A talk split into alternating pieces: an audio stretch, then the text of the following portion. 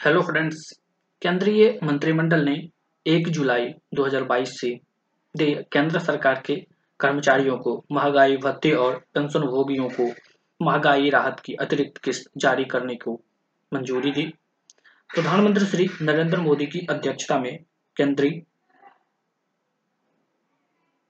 मंत्रिमंडल ने 1 जून 2022 को समाप्त होने वाली अवधि के लिए अखिल भारतीय उपभोक्ता मूल्य सूचकांक के 12 महीने के औसत में प्रति वर्ष वृद्धि के आधार पर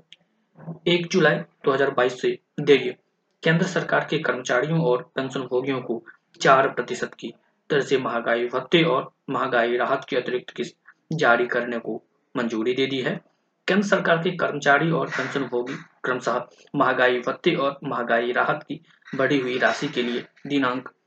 1 जुलाई 2022 से हकदार हो जाएँगे। केंद्र सरकार के कर्मचारियों के महँगाई, भत्ते में इस वृद्धि के कारण प्रति वर्ष छह हज़ार सौ इक्यानवे पॉइंट छत्तीस करोड़ रुपए और वित्तीय वर्ष 2022 से 23 यानी जुलाई 2022 से लेकर फरवरी 2023 तक की आठ महीने की अवधि में चार हज़ार तीन सौ चौरानवे पॉइंट चौबीस करोड़ रुपए का अतिरिक्त वित्तीय बोझ पड़ने का अनुमान है। पेंशन भोगियों को महँगाई राहत में इस वृद्धि के कारण प्रति वर्ष छह हज़ार दो सौ इकसठ पॉइंट बीस करोड़ रुपए और वित्तीय वर्ष 2022 से 23 यानी जुलाई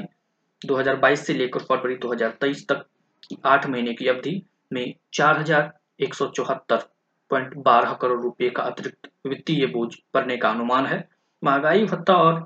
महँगाई राहत दोनों के कारण राजकोष पर संयुक्त रूप से प्रति वर्ष बारह हज़ार आठ सौ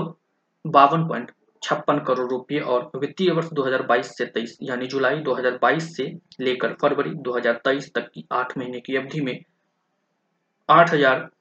पाँच सौ अड़सठ पॉइंट छत्तीस करोड़ रुपए का बोझ पड़ेगा।